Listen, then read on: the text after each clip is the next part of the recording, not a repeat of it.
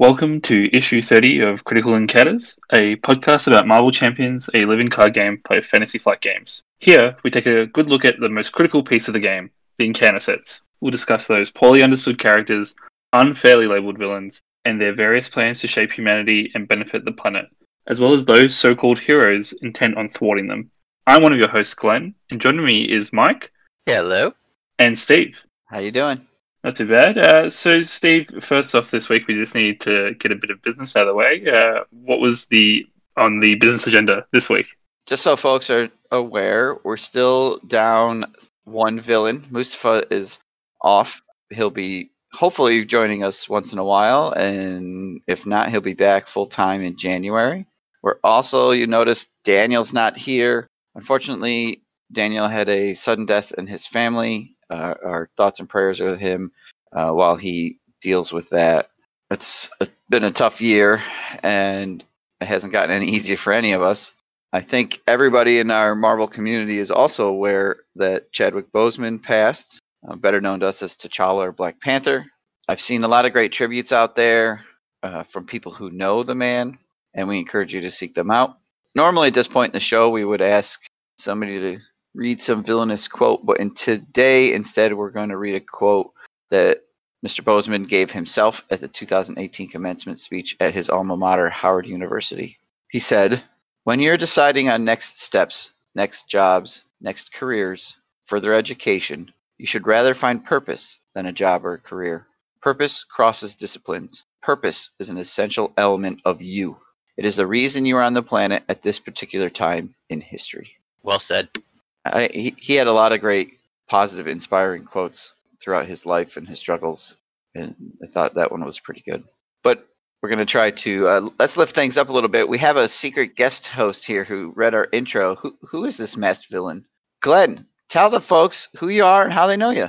Yep. So my name's Glenn from Australia. I'm also known as Remedy on the Discord, and I'm someone that likes to play Marvel Champions. You have a bit of a podcast out there too, don't you? We try to record lukewarm content once a week in the form of a podcast called Alter Egos. So right. Yeah, been doing that since April. A bit of a break, a bit of a hiatus now and then, but nowhere near as consistent as you guys with your. I think this is episode 30, so it's a pleasure to come on and do what the late night shows do and guest host. We're glad to have you. And since you're an alter ego, supervillains have alter egos too. I'm thinking Norman Osborn and Green Goblin. So we're glad to have a non-hero on the show. Yeah, I was trying to think of a way to redo the logo to look villainous, but I haven't come up with a good idea just yet. Nice. Okay, so let's get a couple of our standard questions out of the way. Who is your favorite villain in the game or in the Marvel Universe? Yeah, well, I think it's a bit easier now because thankfully the Rise of Red Skull released just before recording this. So I'm going to say Zola is probably my favorite villain in the game. It's a really fun scenario and I quite like how that all functions. In terms of the Marvel Universe, though, it's a bit trickier. I think my favorite is probably Doctor Doom. So I hope to see him in the game at some point. Oh, nice. The guys over at Side Scheme would love you for that. I'm sure they'll get him in soon. Yeah, I'd love to see him soon. So any chance that he can come in, that would be awesome. Yeah, no, I haven't had a chance to play Zola. Mike, have you had a chance to play Zola? No, I'm in Canada, so you have to account for the exchange rate, the maple syrup factor, and multiply by our time zones. And I just received it yesterday. That was Street Date. Oh, Street Date. That's pretty good. Pretty much, yeah. Actually, yeah, I thought I was going to be another week late. I'm still waiting for some stuff from August for Lord of the Rings. So yeah, haven't had a chance to crack it yet, but looking at a few of the cards, it looks a lot of fun. Yeah, we've made it through Crossbones on our three-player campaign just last night, so we haven't got to Zola yet. I mean, if there's one thing this game needed, it was more villains. It really did. I'm not just saying that for my villainous nature. We needed more villains. And now we have 5. This is great. So Glenn, quick question. Just curious, how well read are you with Marvel? Like a lot, little. What are some of your favorite stories? So my knowledge of the Marvel Universe can be described as a knowledge of 22 movies and like some very particular comic storylines. Well, you're in good company. I read recently the Powers of and House of X series. I'm reading The Immortal Hulk, and I've been up to date with the Daredevil line recently from last year. But I mainly actually read non-Marvel comics, so I'm pretty familiar with a lot of Image comics. Oh yeah, and Marvel is something new to me, which sounds probably not ideal for a Marvel podcast. But I was learning. In the same boat. I get it. I was going to say, Mike has quite an eclectic collection of comics, so you two guys should get along. Yeah. Something about the non-US folks reading these strange comics. It's okay. My last question was, which hero do you secretly, or maybe not so secretly, love to see get their butts kicked? Probably Doctor Strange. It's probably because, like, ever since he came out in the card game, I'd love to see him get thwomped around a bit. There's also something about the Spider-Man films where I feel like he gets beaten up quite a bit for a teenager. I'm not too sure about that one either. Yeah, and all his nemesis are like these old guys too. It's this weird generational thing. Oh yeah, I didn't even clue in on that. Yeah. All right. Okay, so what are we going to do tonight? We are going to talk about Hulk's nemesis, Abomination. And Glenn, you know all about him. Why don't you give us a rundown on who he is and where he came from and all that fun stuff? Yeah, so I recently learned about a Mr. Emil Blonsky. Before today, my knowledge of him was from the 2008 film, The Incredible Hulk, but we'll get to that later. So his origin in the comic is that he is a Croatian, a Yugoslavian spy, who really was this guy that decided to infiltrate one of the US air bases in New Mexico that also happened to have General Thunderbolt Ross hanging around, of course. And his first appearance in the comics really was back in the 60s, I believe, in 67 with the Tales to Astonish issue 90. And there he debuted in a story called The Abomination. No surprises there. And really, it's a story where the Hulk gets kind of tricked by an alien called the Stranger to destroy all the world's weapon bases via mind control. But the Stranger only brainwashed the Hulk and not Bruce Banner. So when the Hulk turns to Bruce Banner, he realizes he needs to destroy himself to try and save the world. So he goes to this base as well, where Emil is hanging out and General Ross is, and turns on the gamma machine to try and lethally kill himself. It's like this very odd way of being a hero, but unfortunately he leaves before that happens. He gets escorted by some of the personnel, and Emil, who's been there sabotaging some of the weapons, decides to sneak in and go, "Oh, I wonder what this button does," and so he hits the machine. And decides to become. He gets bathed in radiation, and he gets turned into what is known as the Abomination. So he destroys the machine because he's just so overloaded with energy, and decides to have this massive fight with the Hulk. So they get to fight in this first issue, and that's cool to see. And yeah, it shows that the Abomination actually is stronger than the Hulk, and so he, beats up the Hulk. Takes Betty and runs away, and that's his sort of introduction into the Marvel Universe. He is created by, I believe, Stan Lee and Gil Kane, as a lot of the, I guess, villains were back in the 60s.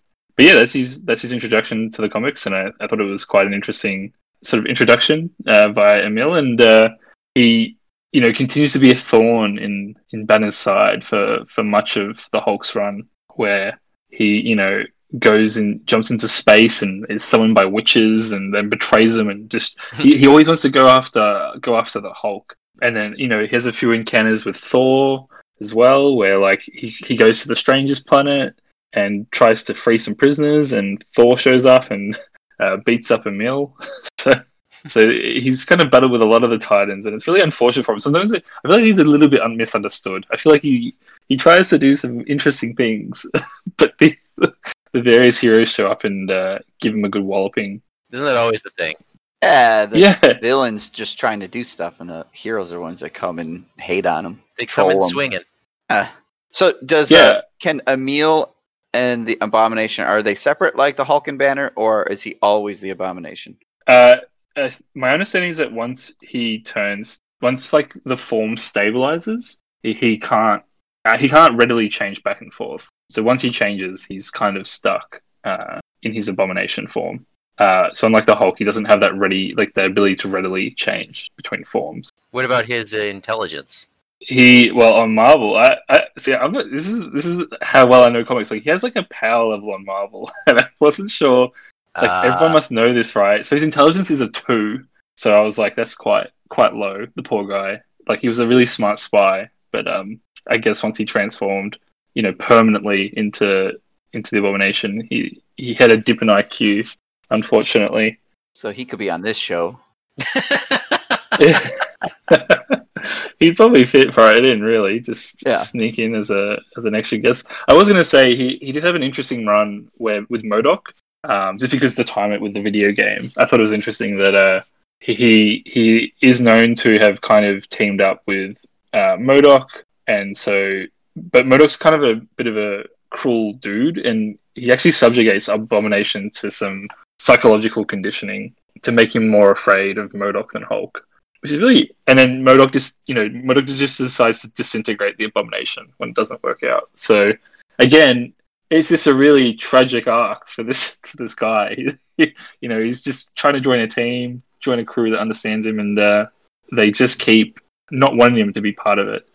One of the most other iconic storylines is that he was involved in the murder of Betty Banner, where he tries to basically set up that Betty gets poisoned by radiation, when really Emil was actively involved in doing the deed. And so that really, in a way, he succeeds. He is complicit in that, but Hulk later finds out about it and then has this arc of forgiveness towards Abomination, which the Abomination then has this crisis that Hulk forgave him, and then he realizes that he himself is the villain. And so there's this tragic arc of him being a bit upset that he turned into the rampaging inhuman monster and not the Hulk. Yeah, and so he gets taken prisoner, and one of the saddest endings to his story at one point is that he gets arrested, gets locked in a prison cell where he watches a film of his wife and himself prior to his transformation. And he just gets sat watching that, which I thought was quite cruel. Oh man, yeah. He's a tragic guy. He's probably just trying to turn that machine off too, to save people. They really should stop putting those buttons all over these military installations, hey? It reminds me of that meme, the 2 red buttons, and it's just unfortunate for him. They both would turn him into an Abomination. Yeah. He's also died once in the comics. I know that sometimes is a big thing, but he only has once? Only once, from what I could see. He died in issue 620 of The Incredible Hulk. And I can't remember how he dies. I think he gets betrayed by someone. Oh, that's it, Marlo. Marlo frees Doctor Strange and kills the Abomination. And so, thus endeth another tragic arc for misunderstood guy. I also think the other thing, it's a different character, but the Abomination actually shows up in the Immortal Hulk run that I've read, and there it's sort of like his corpse gets taken over by the military and utilized to try and take down the Hulk. So that was an interesting addition that I thought that the Abomination can be more than just this character, that it becomes this sort of thing that can be used by the military to try and stop the Hulk at all costs. Yeah, I hadn't known much about him other than some animated series stuff and the movie, the Edward Norton version of the Hulk. That was good. It was good. We can see there are real people under there, sort of, sometimes.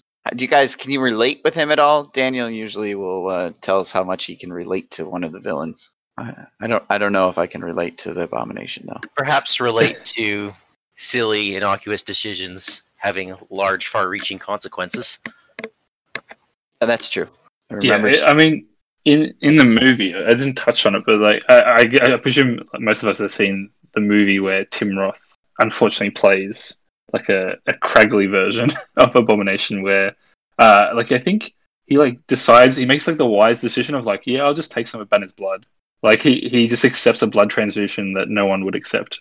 So like, I think it's always just this tragedy of doing things with radiation that are probably not advised by the World Health Organization. Wait, so, didn't She-Hulk get a blood transfusion from Bruce Banner? I don't know that. I think that's her origin.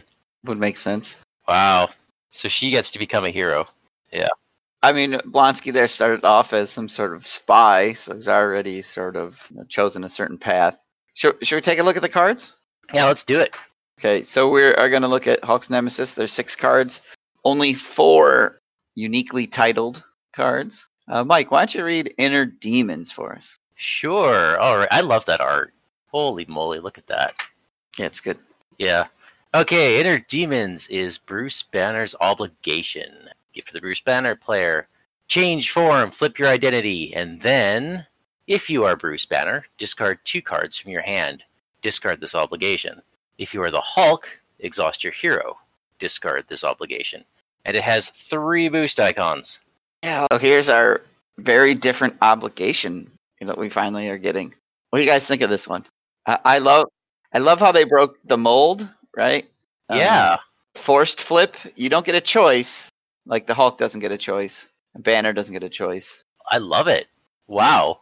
It never goes away. Right. If you're the Hulk, yep, you exhaust the Hulk. If you're Bruce Banner, there go your options.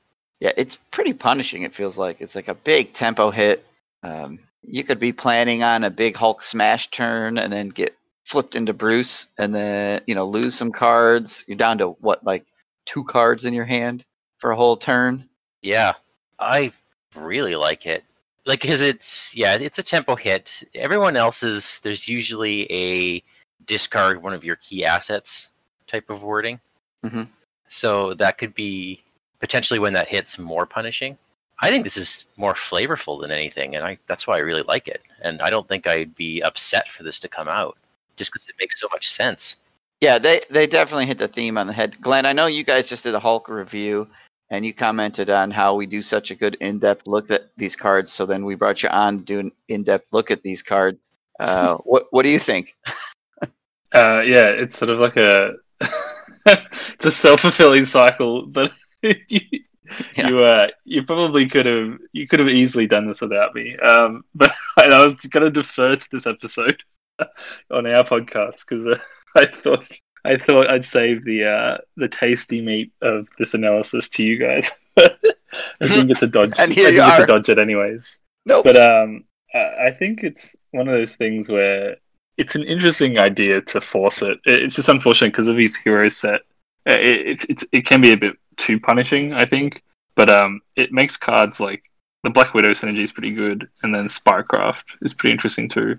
So like if you commit to like a thematic deck with protection using Black Widow, or if you have like a spy theme, Injustice, there are ways to avoid the Inner Demons, which I thought were interesting. But otherwise, this is pretty brutal. It really disrupts your entire turn, which no other obligation currently does that. I think this is better. Like for the villains, this is definitely a plus. Like you want these sort of cards being shuffled into your encounter decks. Yeah.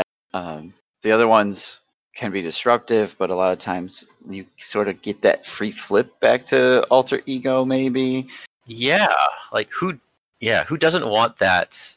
Like Carol Danvers, Ms. Marvel, they want to be an Alter Ego to set up their hero turn, so it's not that punishing, especially for Ms. Marvel, who, well, I guess she exhausts, but I mean, she doesn't have a lot of stats, so right. So what? I mean, this hurts. This hurts every way. Yeah, even if it brings you back into Hulk, but you're exhausted, you don't get to use your Hulk smashes. Yeah. You don't get to attack, and what he does is he attacks. Yeah, it's pretty brutal. And I think Hulk's already struggles a little bit. Glenn, you guys did a good review on the Hulk pack and hit on some of his weaknesses, and I think this one just exploits those weaknesses. And it has 3 boost icons, which is our only obligation with 3 boost icons. Yeah, I mean, we can get into it by the end of the set, but it actually feels like, honestly, that this set stayed the same after he got nerfed. So I have a theory that whatever changes they did to Hulk happened, and then his obligation set remained the same. He has 3 pips on every card. It's absolutely insane, really. Let's bring that up. So all the cards we're going to read are going to have 3 boost icons, which I think feels Hulk-like, right? His stuff is powerful. He's powerful. So kind of like that. I mean, especially like that as a villain. That is great to see all these 3s. But he doesn't benefit from any damage like She-Hulk does. He does feel a little weaker than some heroes sometimes because of his hand size, because you have trouble controlling him a little bit.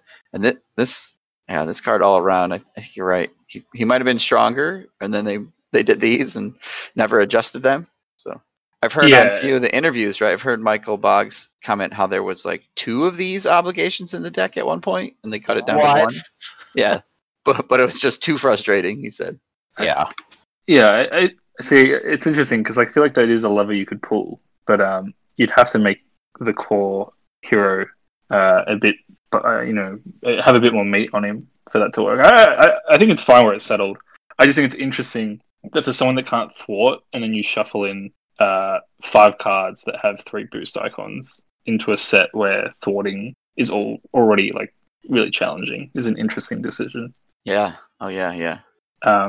Maybe like cards like, what is it? Preemptive Strike or like Black Widow's Attack. But I think like the interesting thing is like Black Widow as a partner is really good.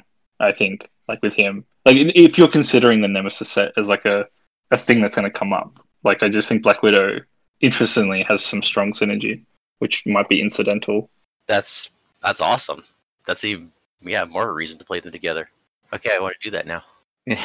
All right, Glenn, why don't you read Abomination for us? Yep, so Abomination is a minion, 2 scheme, 3 attack, elite gamma, 6 health. He has the force response. After Abomination attacks you, discard the top card of your deck. If a physical resource was discarded this way, take 2 damage. And he also has 3 boost icons. Yeah, this guy is pretty brutal. 6 health is really challenging. Interestingly, it lines up well with Hulk's signature set. Like a lot of the things that Hulk does is either like a reset or punch for the attack that he has. So you can exhaust, use another card in hand, and tap this guy out the turn he comes in. But for the most part, 6 health is actually a pretty problematic number because Relentless Assault doesn't get through it, Uppercut doesn't get through it. It's a really good number for a minion to have, and I hope moving forward we see this number used more because 6 means that it often in solo can't be cleared, and then in multiplayer you kind of have to work together to defeat this boss-like minion. Which again all buys into the theme of what the game should be about. Yeah, I've had this force response trigger a few times, and it's really painful when you're playing Hulk. Oh yeah, a lot of those Hulk decks are full of physical resources, right? I mean, that's his entire kit is physical resources, except for that one card. So there's a good chance that you're going to reveal a physical resource when you get attacked.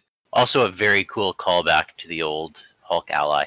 Yes, yeah. That's a nice part of it, right? Is it kind of ties in mechanically to what the core set Hulk was doing. That's a nice touch. Gamma traded. What I love here is the Abomination can scheme for 2, but Hulk can't thwart for anything. So maybe the Abomination's got a little bit more going on upstairs than Hulk does. Yeah. I mean, I guess he would have to if he can't switch back into a smarter version. He doesn't have a Bruce Banner. Right. But, the other thing is, we haven't seen it yet, but his side scheme ties into where, like, because of his health total, like, if you commit to clearing him, you often can't clear the side scheme associated with him. So, like, what he brings to the table is quite good because something additional will probably happen in the villain phase. And there's also incentive that you may want to stun this guy if you can't clear him the turn he comes out. So things like Spider Girl become quite good. Oh, yeah. Steve, what is this side scheme that Glenn is talking about? Sure. Total Destruction is a side scheme. Threat cannot be removed from this scheme while Abomination is in play. It is a hazard. It starts with 2 threat per player, and it, of course, has 3 boost icons. I love seeing the hazard ones because more cards out of the villain deck means more stuff going on. And it's protected by Abomination, so you got to kill off him first before you can go after the side scheme, which is great. Means you might actually draw hazard from this, especially in solo. Yeah, it's pretty good.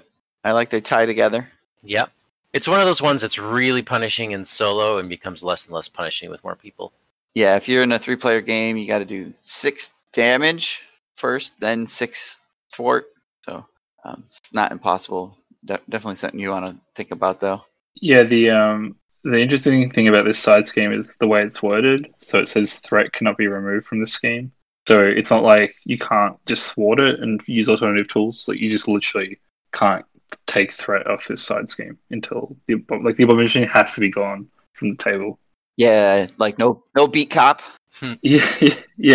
The funny thing I thought about with this card was actually that if we ever see an abomination villain and then the nemesis set comes into play without the abomination, like you have basically a hazard icon that just sticks on the table. So, yeah. Oh my gosh. I thought it was interesting that what this card actually has the potential for in the future if they produce an abomination villain. Okay, now we need an abomination villain for sure, just so that can happen. It's unfortunate that it all happens to the Hulk, and because no one's picked the Hulk as the superhero they want to see destroyed. Right. I think they already feel bad for the Hulk a little bit. He's got sympathy points amassing, so he's safe for now. He's safe this week. He'll be safe next week, but in a month, who knows?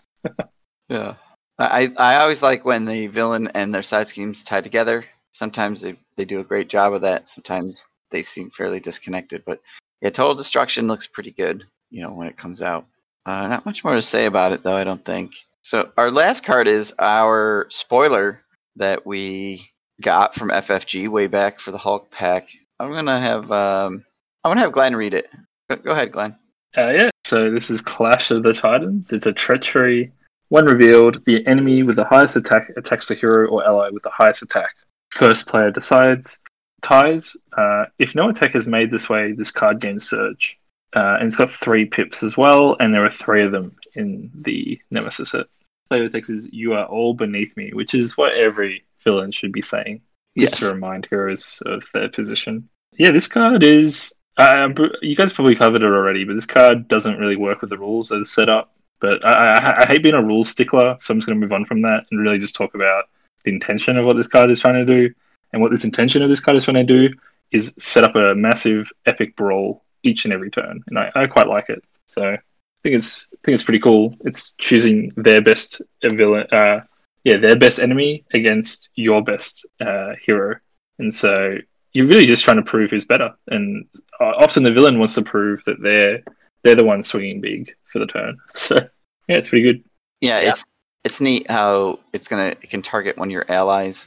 We did talk to Caleb about it, and he did say when that attack is initiated against or by the enemy, say it's attacking one of your allies, you can still block that attack with anybody that you have by exhausting them, just like any normal time you would defend against an attack. So you can still jump in the way of it with some chump if you didn't want your best guy to take the hit.